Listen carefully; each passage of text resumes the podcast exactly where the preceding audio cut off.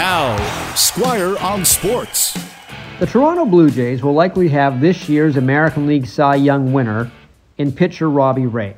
And some players think they have the American League MVP in Vladdy Guerrero Jr., but I don't think he's going to win the voting over Shohei Ohtani. Second baseman Marcus Semien has 44 home runs, more than any second baseman in one season ever. And Semien and Bo Bichette are the first shortstop and second base combo to both have over 100 RBI since 1950.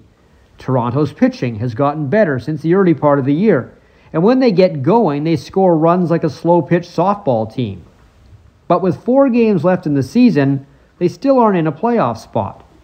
That 6 5 win over the Yankees last night by the Jays was a season saver. They have one more against New York tonight with Robbie Ray on the mound, and then three to finish off the season against Baltimore, who basically have been out of the playoff race since opening day. If Toronto can run the table, win all four, they might be able to make the playoffs. They'd have a very good chance. They're a game behind Boston, two behind the Yankees in the wild card race. They have to pass only one of them. But they also have to hope the Seattle Mariners, who've now wedged themselves into this fight as well, slow down in their final games. Of the four teams in this wild ride, the Yankees have the toughest weekend series taking on Tampa Bay, but the Rays have already clinched their playoff spot, so motivation might be low.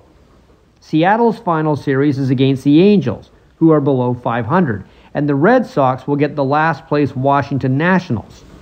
One thing is for sure if the Blue Jays miss the playoffs, it'll be too bad for baseball because no team is more fun to watch these days than Toronto.